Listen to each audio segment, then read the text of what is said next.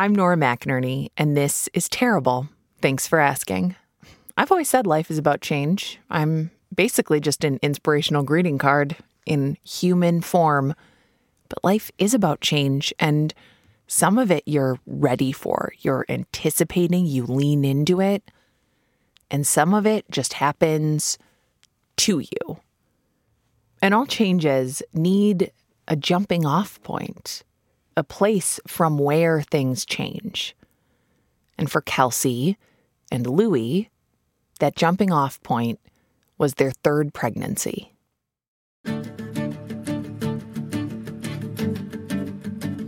So let's set the stage. Louie's job is we don't know what his job is, but it's big. He couldn't give us a lot of details, but it's clearly intense. I had just started a major career uh, at this firm, and I was doing business. Right, just business, quote unquote business. What do you What do you do? Uh, quote unquote business. I'm you could say I'm a business person. That's really all we need to know. Louie and business. Kelsey is a nurse. She's done all kinds of nursing and she's good at it. She's just always been good at it. I think my patients would have described me as somebody who was on the ball, you know, somebody who was good giving medications on time and taking care of tasks and taking care of all the orders and doing proper assessments. How do you think your former colleagues would have described you? Oh, I think somebody, a team player, somebody who's always willing to pitch in and help out and just do whatever we needed to do in the patient's best interest.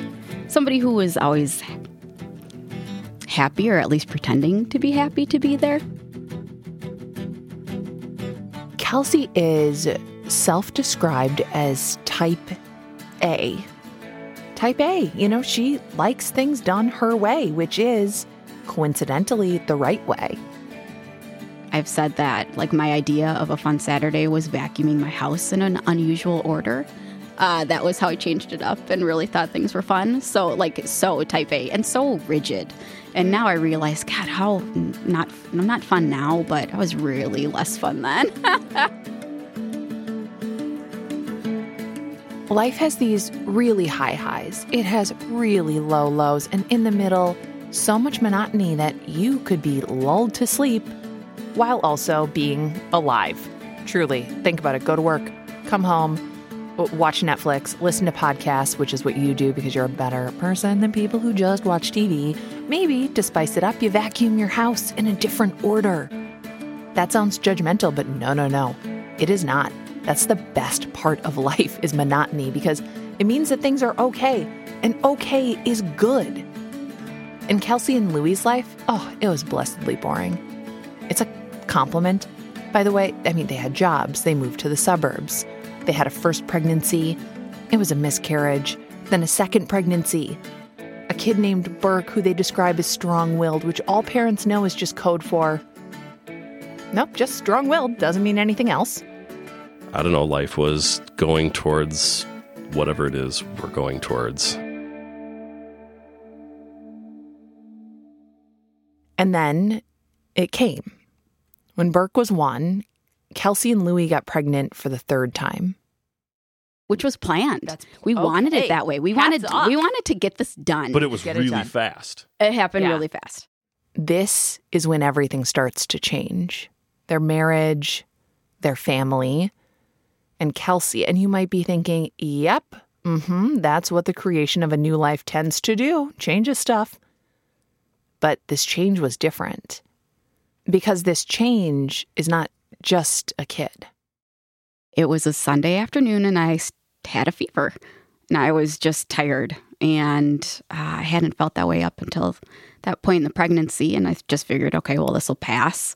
Spent the day in bed.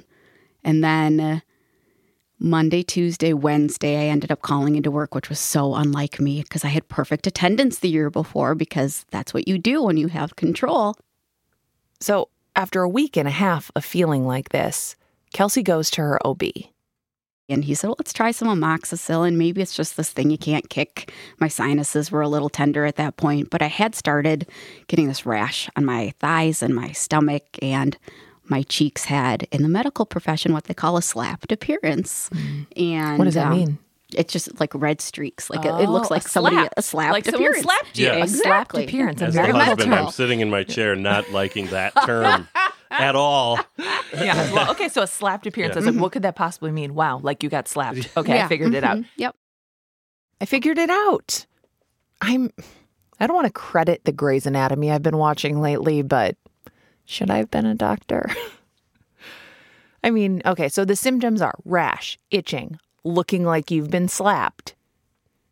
The OB orders some tests. They're going to rule stuff out. Again, this is all standard Grey's Anatomy stuff. And after all the tests, they come to a conclusion, a conclusion that is going to be shocking. Kelsey has mono, the kissing disease, the disease that in college and high school you hope will arrive at finals, but instead comes for you at prom or college prom, which I think is just spring break. That's what's going on with Kelsey. Mono. Which, aside from the fact that who's she kissing, it's not a big deal. She's had it before. Actually, I learned from this interview there's a version you can get twice. And if anyone wants to kiss me, I would I could really use just a rest. I could use oh, I could use some ice cream, some naps, Law and Order reruns. Ugh. So Kelsey goes home, ready for some mono, but it doesn't really feel like mono. It feels weirder. I had numbness and tingling in my hands and feet that when it was ongoing, no matter like how much I shook my limbs out, it wouldn't go away. And that felt very strange to me. So I called the doctor right away and he said, Come in, we'll get it figured out. Look, Kelsey is a person who doesn't like to miss work. She doesn't like to ask for help. She's in charge of her own body and her own destiny, but she's also a nurse who's having trouble walking on her own. She calls her OB to describe her symptoms, and they tell her, You need to rush to the ER. But the numbness, that tingling, it's so severe she can't rush anywhere. So she sends Louis a text.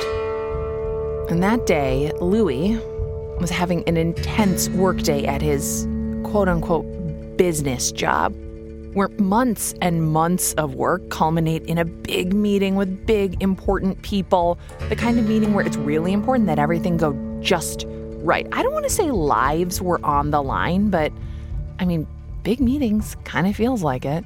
I'm saying this as a podcaster whose job is literally saving lives.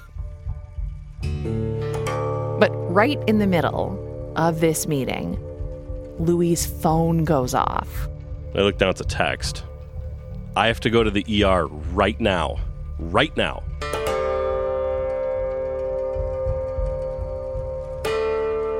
right now, we need to take a break and handle some of our own quote unquote business.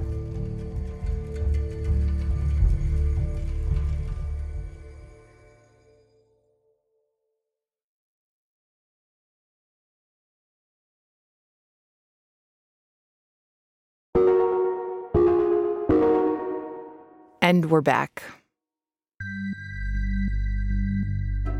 Louis just got a text from his pregnant wife that she needs to go to the ER. He's in the middle of a big work presentation where he's a central figure. Ah, uh, gentlemen, I have to go. I have a family emergency. I just got a text from my wife, and they were like, "Oh, uh, well, go." So I had to like get out of security, I and then raced home, and she couldn't walk. I mean, she couldn't get out of bed. At the hospital, they learn that it's not mono. A new doctor comes in and tells them something else entirely. She goes, Hi, Kelsey.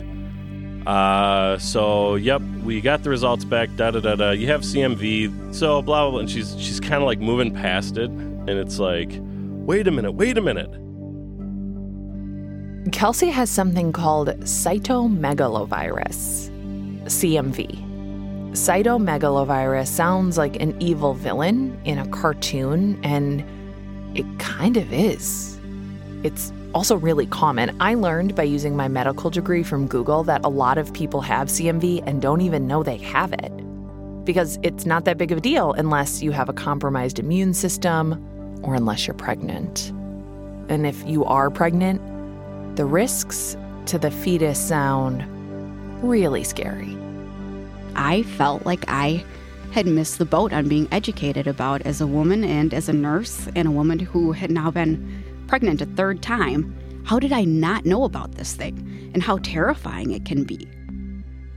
I mean, here's how terrifying it can be the risks to your unborn baby are a lot hearing loss, vision loss, intellectual disability, microcephaly, which is the small head thing that helped make Zika so Zika. terrifying, mm-hmm. um, lack of coordination, weakness, problems using muscles, and seizures.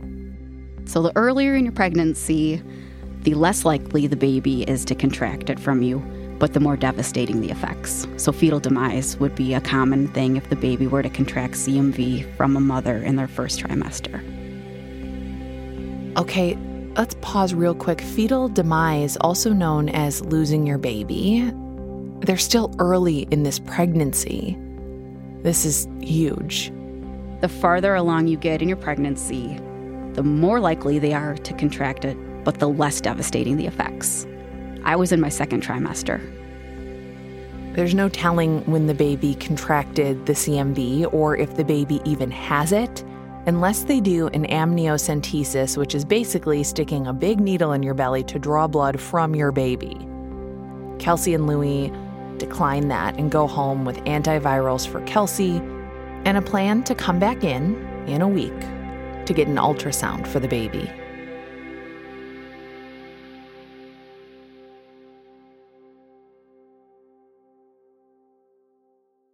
They head home on a Friday, and Kelsey crawls into bed to rest.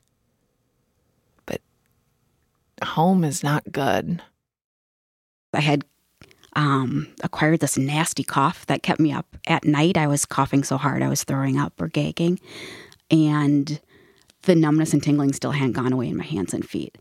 And then I washed my hands and I couldn't feel the temperature of the water in my hands. I couldn't feel the water in my hands at all. And it was so strange because I saw it hitting my hands. I knew that I should be feeling it, but I couldn't.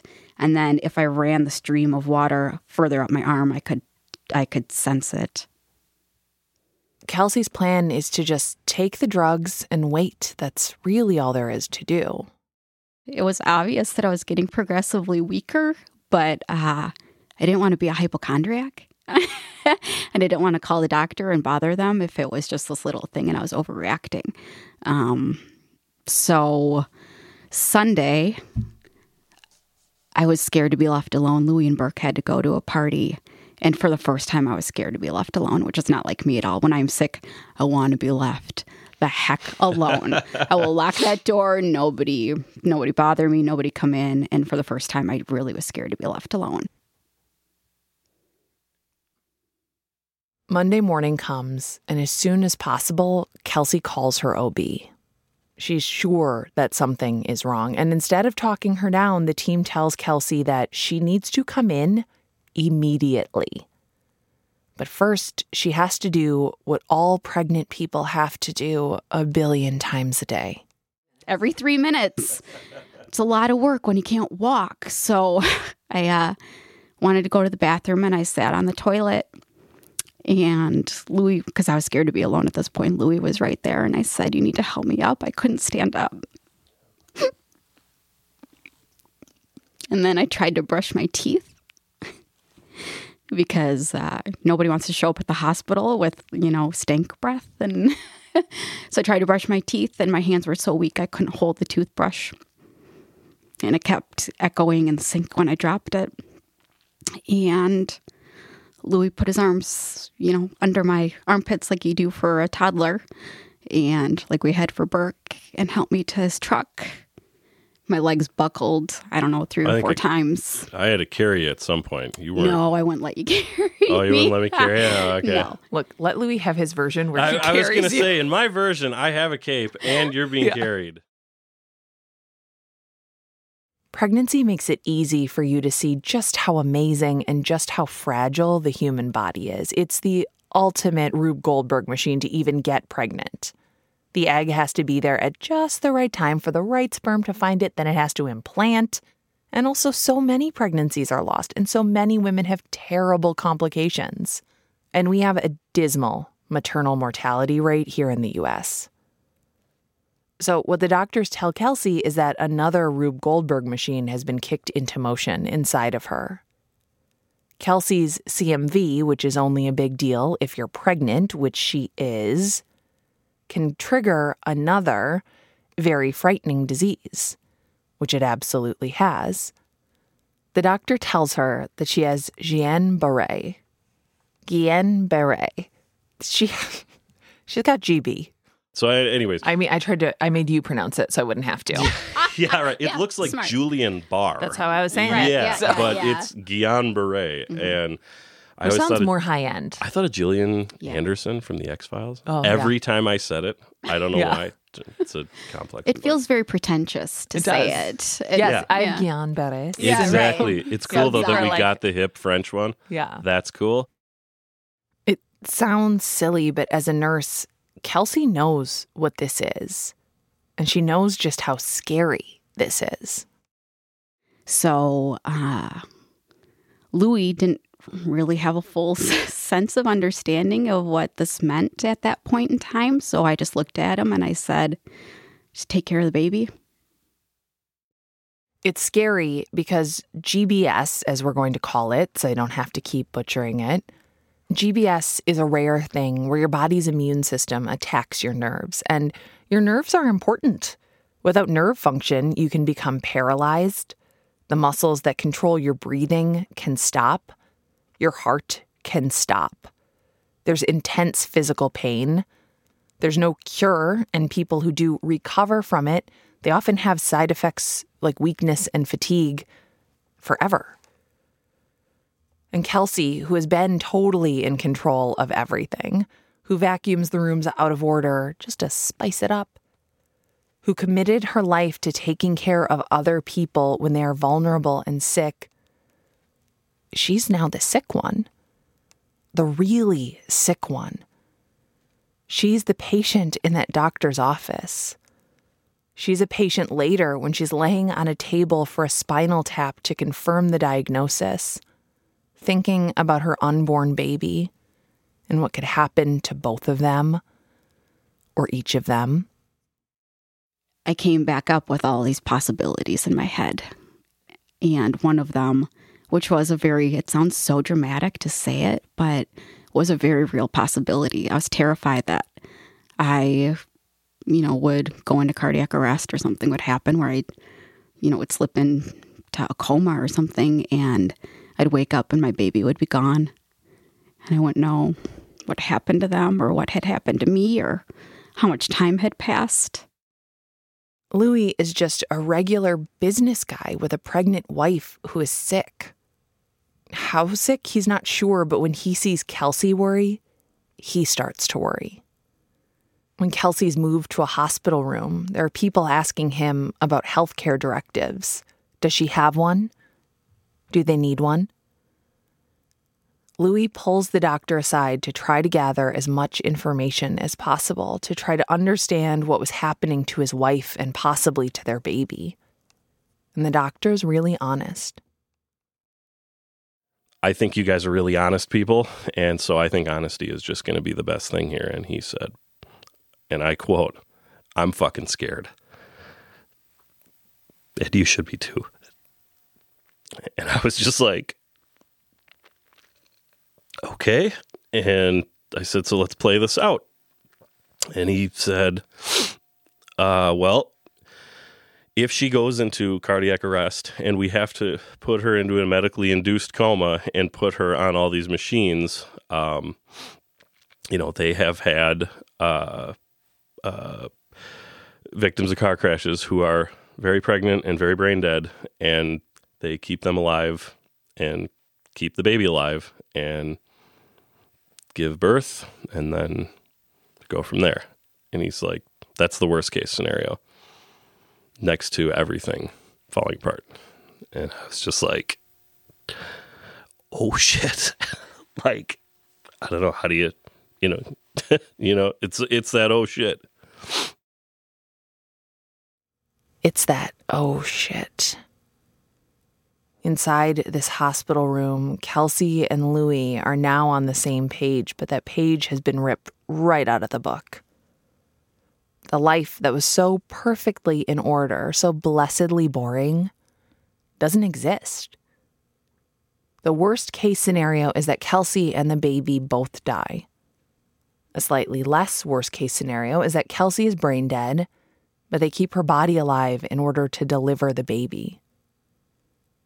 And as things progress and her immune system continues to destroy her nerves, which continues to destroy her mobility, Kelsey is stuck in a hospital bed, struggling with the things she's always taken for granted.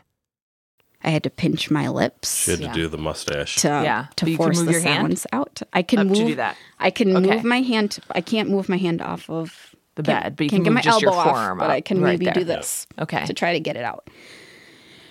I remember one moment. Um, it was four days after I was hospitalized, and it was when I realized I could no longer turn in bed, and that was terrifying. I couldn't reach my arm out to grab the side rail to help pull my my weight over, and it was at that moment that I realized how helpless I was.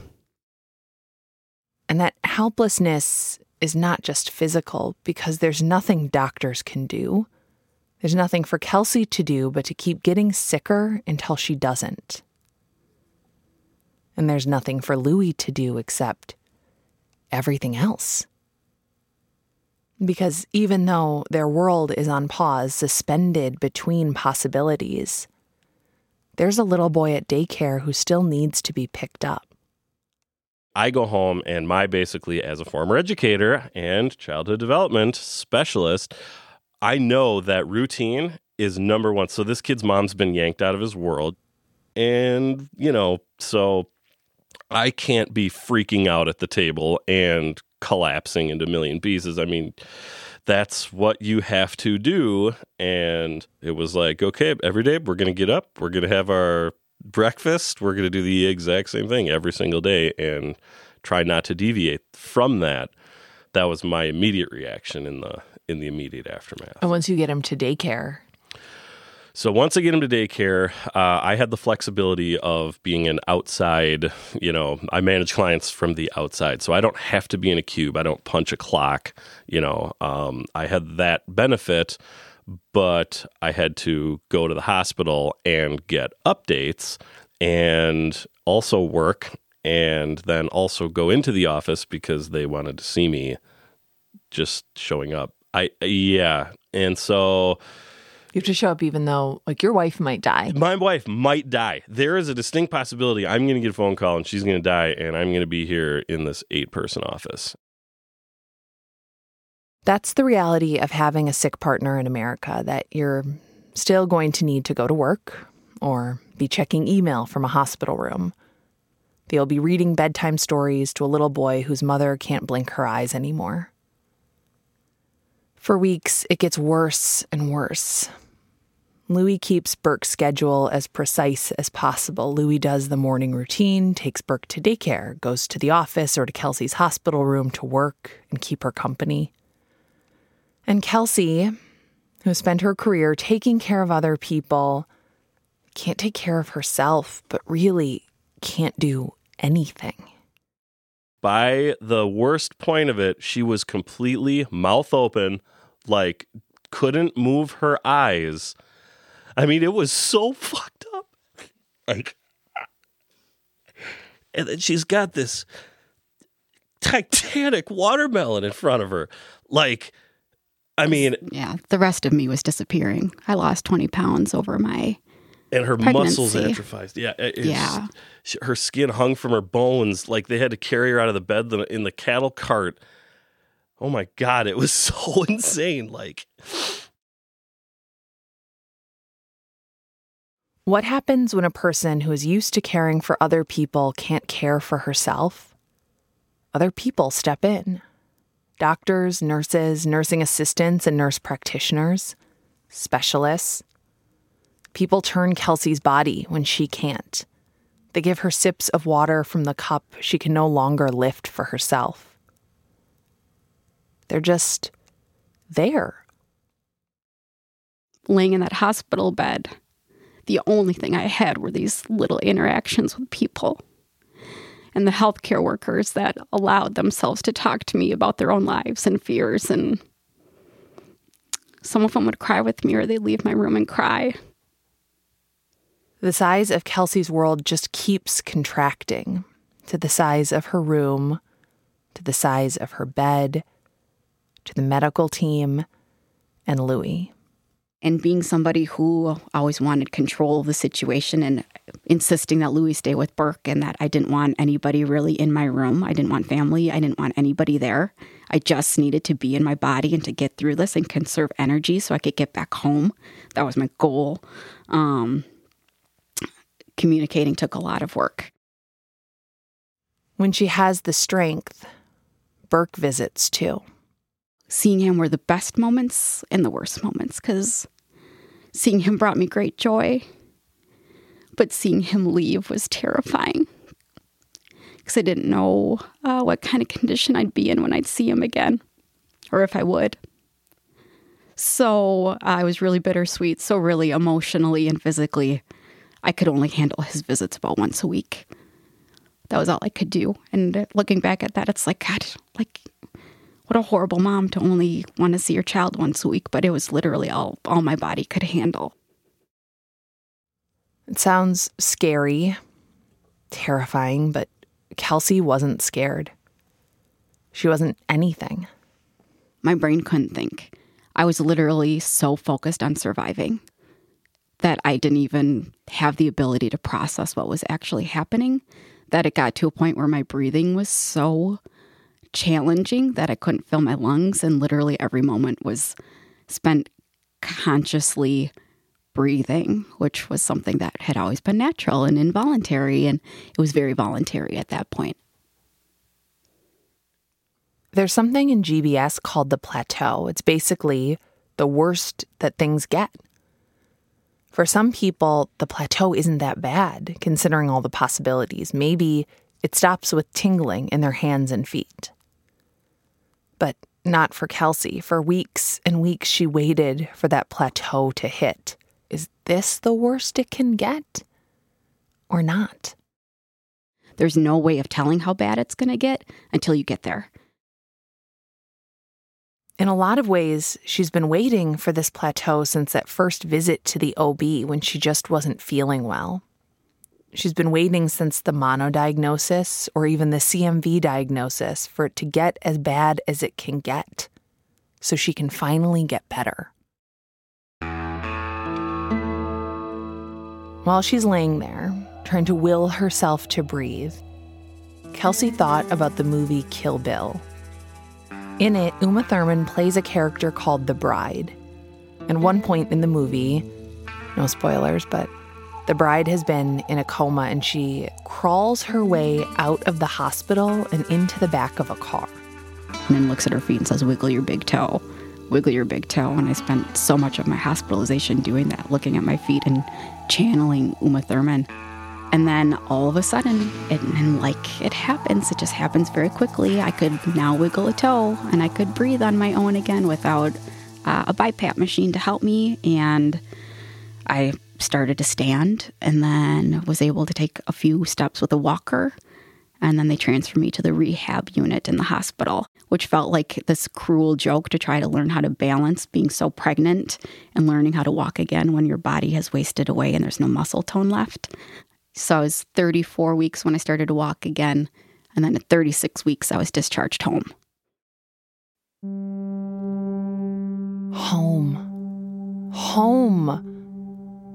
With about four weeks left before her due date, Kelsey's going home. So she's all better, right? She skips right out of that hospital room, moonwalks to her car, then does a triple backflip into her front door, yeah? not at all. I'm using a walker for very limited steps. We're using a gait belt around my waist, and Louis basically hoisting me up each stair. I had a commode at my right next to my bed that I would pivot to, and that took great effort. I mean, that it was hard to survive even that way. We had one rule. there was one rule. There was one rule. Yeah, and I basically said, you know, we all right, man. I I can do this. I can do this care provider thing. There's no shitting in the commode.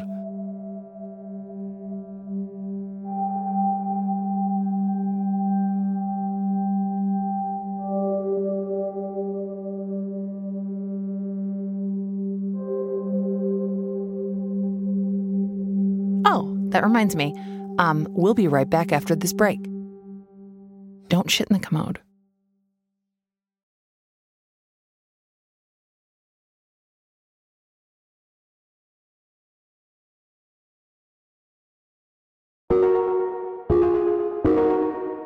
We're back. Just like Kelsey is back from the hospital, back in her home, back to her family. The split level house they bought in the suburbs is now treacherous. Louis helps her up the stairs. She struggles to shuffle to the bathroom. She's almost full term, and her damaged nerves won't even let her feel her stomach. That's a problem because generally you feel contractions, and those contractions tell you how close you are to giving birth. But there's no telling if Kelsey's body will ever tell her that she's in labor. There's no guarantee that she'd know in time to get herself to the hospital. So the doctors tell her if you even think you might be in labor, call 911. And there's another question, which is how will the birth process even work? When she was hospitalized, it was obvious that a C section was going to be the only choice for a safe delivery. I mean, without nerves, how does pushing work?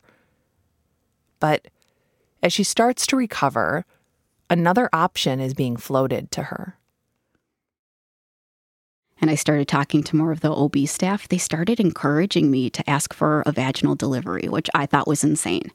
We weren't sure there were some things that were super painful that you wouldn't expect. Like if somebody touched my hip, I would I would literally scream out in pain, which is not my style at all. I'm usually very like stoic with pain. Um, so I was like, this can go one of two ways. This can either be super painful, or uh, I won't be able to feel this at all. And we didn't know. Then, at her regular checkup, they tell Kelsey that she's three centimeters dilated. Tell her come back in two days. When she comes back, it's five centimeters. It's time. Louis drives Kelsey to the hospital. She's given a microdose of an epidural to see how she'll react. And uh, she crashes and my blood pressure dropped and I couldn't breathe and I was 70 over 30 and pale and she was ash white. All of a sudden I couldn't breathe. I I saw that I couldn't breathe. I and yeah, I was it was that was about it. That that was about all I could take. In that moment it was like shit, I made it this far and this is the moment where I go on the ventilator. They give Kelsey some more drugs and she immediately stabilizes. She's going to have a vaginal birth. Kelsey pushes, and it takes 30 minutes, which is very, that's fast. Louis thinks, you know, she like flew out of my vagina. That's not actually what happened. It, it hurt, and I pushed, and uh, and it was hard. But she came out, and I don't, I, I expected to like immediately be totally paralyzed again. I was terrified of what was going to happen to my body and just seeing her out whole, I just had this feeling that like there's no way that anything can be wrong with this baby. Like she is so perfect.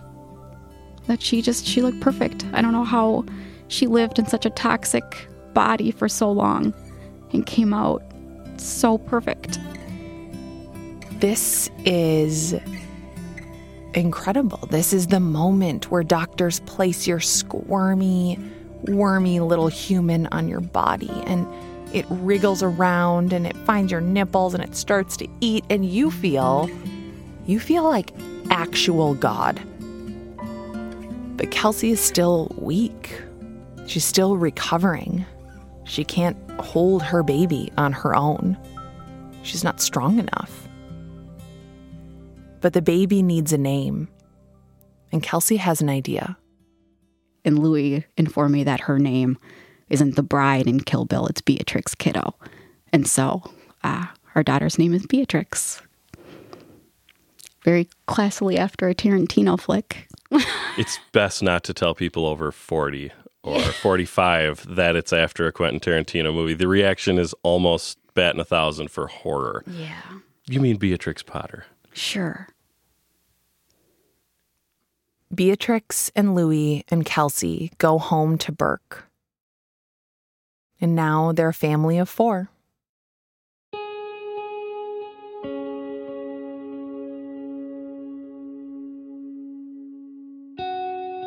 In my able bodied experience, every child you add to the family makes it exponentially harder to parent. The math does not make sense, but it's like you've got one who needs your full attention, is completely helpless, but that doesn't matter to the other kids because they also still want you.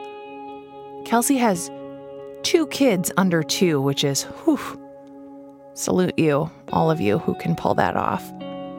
But she's still disabled. Just because I had a baby doesn't mean that I'm healed or recovered. Uh, couldn't hold her.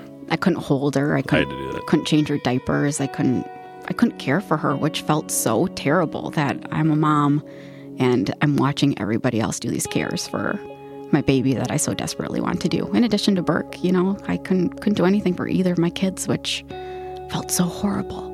Um, which is also where I had to let go of my control and let people just get things done instead of things being done in my perfect way. It's hard to do a story about crazy medical stuff without making it sound like a very dramatic plot line in an episode of Grey's Anatomy, but there's a reason that show was such a mega hit and why I'm revisiting it now. Because what makes us human is our vulnerability, not just the Brene Brown vulnerability, but the fact that our bodies are fragile, our lives end. And as much as we want an answer to something, we most often don't get one. Not a full one, not one that can fully explain why this thing happened to this person. There's a possibility that Kelsey got CMV from Burke, from her toddler, from kissing him on the mouth, or from sharing a cup with him. But maybe not. Even once they knew that Kelsey had CMV, Kelsey and Louis didn't know whether Beatrix would be born healthy or whether she'd have CMV also, which she does. Even now, knowing that Beatrix does have CMV, knowing that Beatrix is alive and beautiful and hitting most of her milestones on time, no one knows how CMV will affect her or when. And as a parent, you're always holding your breath. You're always ready for something to be terribly wrong with your child. But Kelsey and Louie have to be extra ready. They have to be extra vigilant. You know, like there's no way that we could get out of this unscathed with her. Uh, it feels like there's still just like danger looming, I suppose. That anytime her speech uh, like she's having trouble with speech right now. So we brought her in for a speech eval, and it's like, okay, this is where it's going to go. Like she's having issues hearing. Everything feels very alarming, very or, heightened. Very heightened. Yeah, it's like, oh, she can't say her R's. Well, yeah, she might not do that until she's five. And even though Kelsey's getting her mobility back, even though she made it to downtown St. Paul and up to the fourth floor studio, where she spent two hours sitting in a chair to talk to me, She's not fully better. She's not that same Kelsey. She's changed in ways that are really, really hard. So, uh, Mother's Day, I was so excited. It was our dog's sixth birthday, which I had this perfect celebration in my mind of getting party hats and a pup cup for her. And it was going to be this big day. And, uh, and I spent it in bed the whole day, listening to Louis giggle and play with the kids downstairs. And that's what my life is now. So while I'm really grateful to be here, uh, it's hard to be here this way. So days like that really bum me out. She's also changed in ways that are really, really good. There's an illumination when the darkness lifts, a sifting through all the things in your life to see what actually matters. And now I have this great sense of appreciation just for getting things done. Doesn't matter how, it's done. Move on. Kelsey and Louie call their life before CMV and GBS their capital F former life. Kelsey is back at work. She's still a nurse, but she's doing administrative work. And her experience as a patient has changed the way that she nurses. It was always a job that she loved and that she was good at, but also one that she treated with a sense of distance. I was never somebody who would allow myself to have too deep of a personal connection with the patients because to me it was very important to keep things professional because that's what I was there to do. I was there just to take care of the patient and check these boxes, and that was it. So while I was nice and had a smile and hopefully was the reassuring presence with them, I never realized until I became the patient how important it was to have those personal interactions with patients and to allow them to talk about their fears and you know let them be vulnerable and before I was sick I was like I said very rigid not fun person told very few people about our miscarriage everything was so personal I don't know if I didn't feel a sense of worth that it, it wasn't you know that I didn't matter enough to talk to people about personal things or if I would just rather listen to other people because that's how I felt connected to them. But in this, it's been just this like mind blowing experience that we have to be vulnerable with each other and we have to allow ourselves the opportunities to get hurt and to share ourselves. And that's something I really regret not doing in my capital F former life with patients is just that I never allowed myself to go there with them and all the lost opportunities on what could have been really meaningful conversations or outcomes for them. Things that could have stuck with them the way that things have stuck with me, the way that the healthcare workers really touched me. I still talk to them. They're still close to me. I mean, they're really the only ones who can understand truly what I've been through. You know, they've seen me at my worst times in ways that other people haven't. So there's a closeness there, but the vulnerability has just been so powerful and welcome for me that it never would have happened without this experience. It's been really liberating.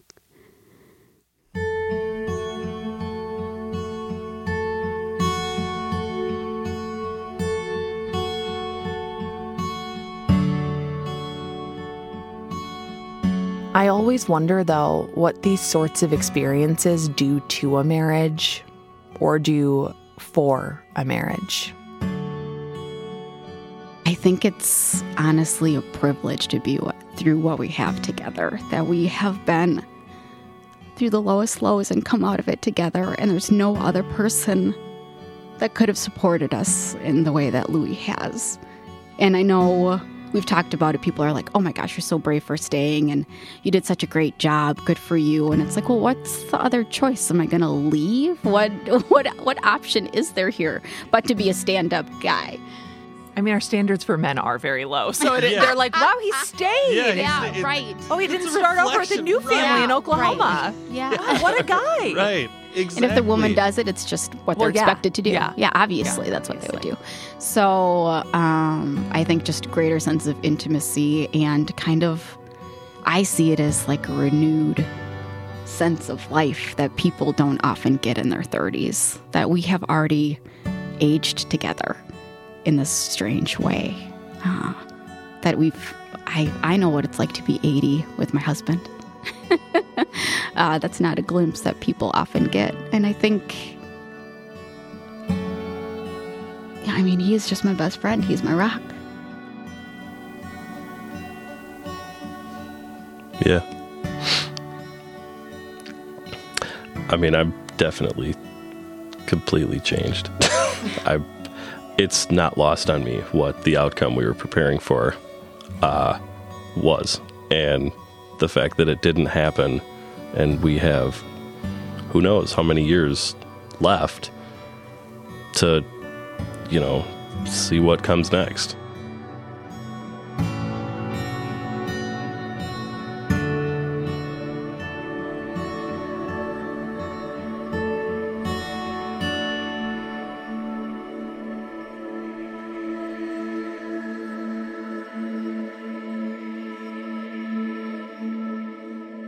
There's this poem by John Ciardi, whose name I hope I'm pronouncing right. Hans Buetow just gave me a lesson in Italian. Is there anything he can't do? My mom sent this poem to me sometime after my first marriage, or maybe my dad sent it to me. I've shared it with lots of newly married couples, and I won't read it here. Yeah, you know what? I will. It's called Most Like an Arch This Marriage, and I'm gonna I'm gonna read you a GD poem on this podcast. Most like an arch, two weaknesses that lean into a strength, two failings become firm. Two joined abeyances become a term naming the fact that teaches fact to mean. Not quite that, not much less.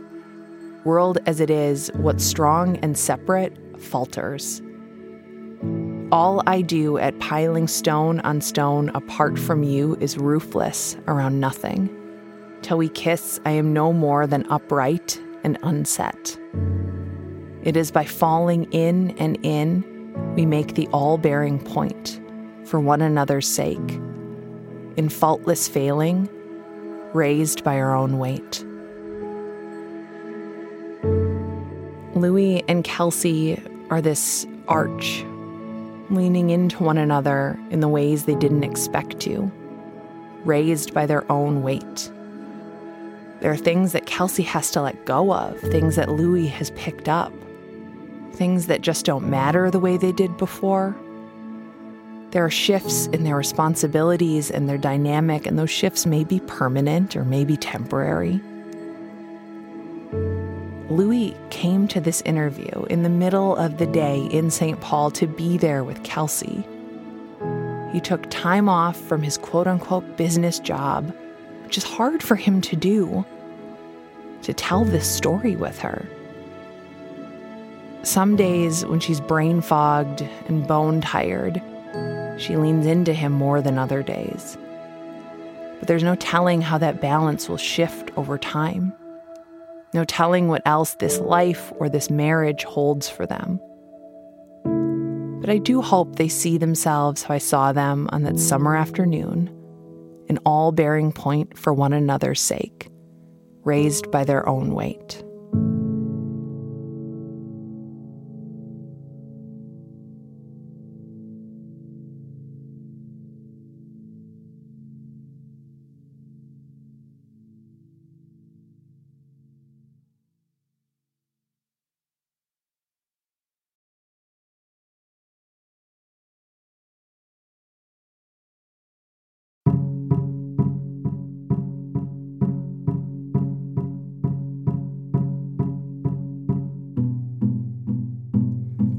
Nora McInerny, and this has been terrible. Thanks for asking. And I read you a poem.